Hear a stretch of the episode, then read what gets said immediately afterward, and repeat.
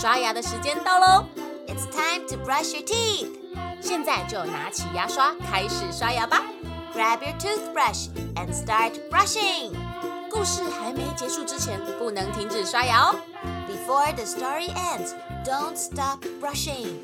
准备好了吗？Are you ready? One, two, three, go！大家有跟上之前火红的话题“鲑鱼之乱”吗？鲑鱼之乱是指因跨国回转寿司连锁店在台湾的促销活动，而在台湾社会引发的一系列话题。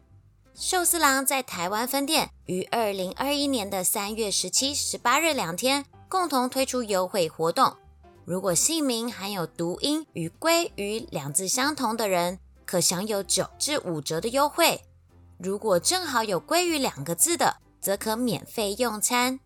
消息一传出，引起年轻族群相继至户政机关办理改名。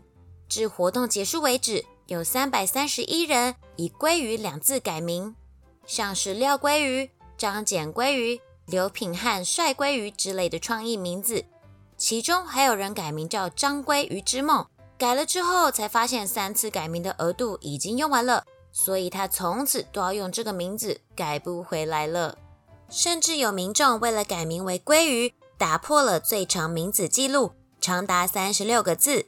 他的名字是陈爱台湾国庆包尾鲑鱼松叶蟹海胆干贝龙虾和牛肉美孚华君品金华希尔顿凯撒老爷。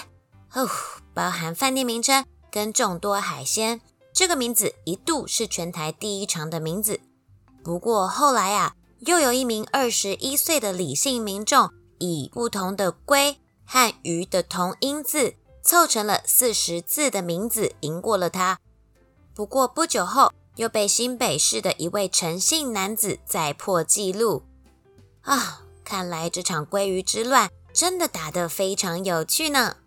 你会想要因为可以鲑鱼吃到饱而改名为鲑鱼吗？